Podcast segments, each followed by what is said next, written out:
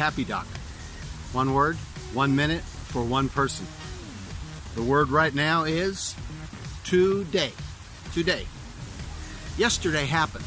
All the events of yesterday already have taken place. They're finished, and we're going to leave them in yesterday.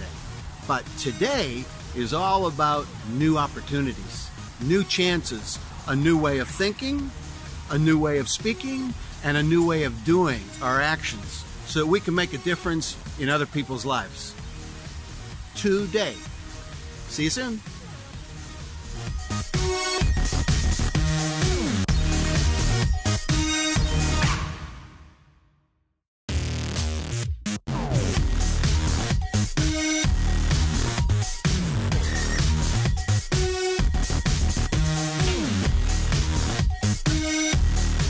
This is Happy Doc.